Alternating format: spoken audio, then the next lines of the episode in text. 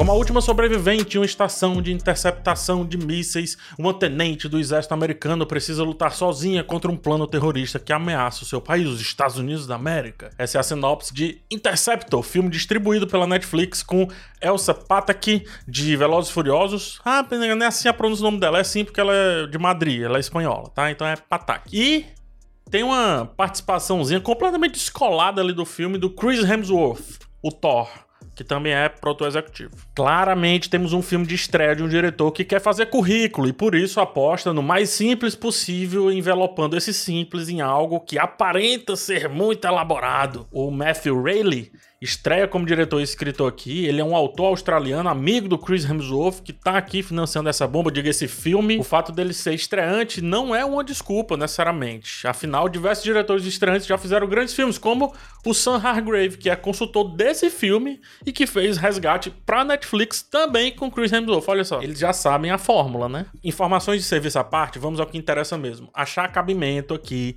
é uma das coisas mais difíceis ao assistir Interceptor. O tema do filme, né, esse das duas bases que interceptam mísseis russos em direção aos Estados Unidos, é um furo, tá? Realmente nem todo filme precisa se basear em algo perfeitamente realista. Na verdade, eu discuto bastante esse hiperrealismo nos filmes, nem sempre é o que precisa para aquele filme funcionar, mas é que como buscam explicar tanto isso e dar tanta informação sobre, vale dizer que a premissa parte de um grande, grande, grande furo. Não só são as duas bases que interceptam esses mísseis, tá? Existem diversos drones que conseguiriam localizar os mísseis e interceptá-los ainda no ar. A partir disso, tudo de mais detalhista que o filme tenta entregar é uma bobagem. Uma bobagem que seria resolvida com um acesso remoto. Hoje é home office, tudo é home office. O texto ainda tenta trazer alguns temas a serem trabalhados aqui. A questão da mulher que sofreu assédio no exército é um desses temas. É um tema que surge de maneira interessante, porém serve apenas para dar algum motivo de ela, a J J, ser a protagonista dessa história. E acaba não sendo discutido muito além disso. Ele é apenas apresentado. Também tem o tema dos patriotas supremacistas americanos, brancos, né? Que é usado da maneira mais boba possível. Eles vão contra o hindu, vão contra a mulher latina, vão contra isso, vão contra aquilo, mas isso parte de vários discursos meio vazios, sabe? Pseudo-inteligentes. Ideias que saem de canto algum e vão pra lugar nenhum. Tipo, eles começam, mas deixa, vamos pra próxima luta. O que, por assim dizer, acaba sendo o resumo de todas as ideias que o filme busca minimamente trabalhar. Gosto muito desse termo, mas é verdade, ele se leva a sério demais. Ele se leva mais a sério do que precisa um filme com tantos furos na história se levar. Ou seja, se ele larga a seriedade, se ele abraça o cômico, o sarcástico, sei lá o quê, faria muito bem esse projeto.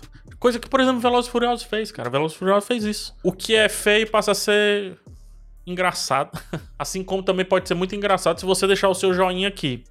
Deixe seu joinha, é de graça, é rápido e você ajuda demais o meu trabalho a acontecer. Desde já, muito obrigado. Como do roteiro não se pode tirar muito, vamos então à direção, né?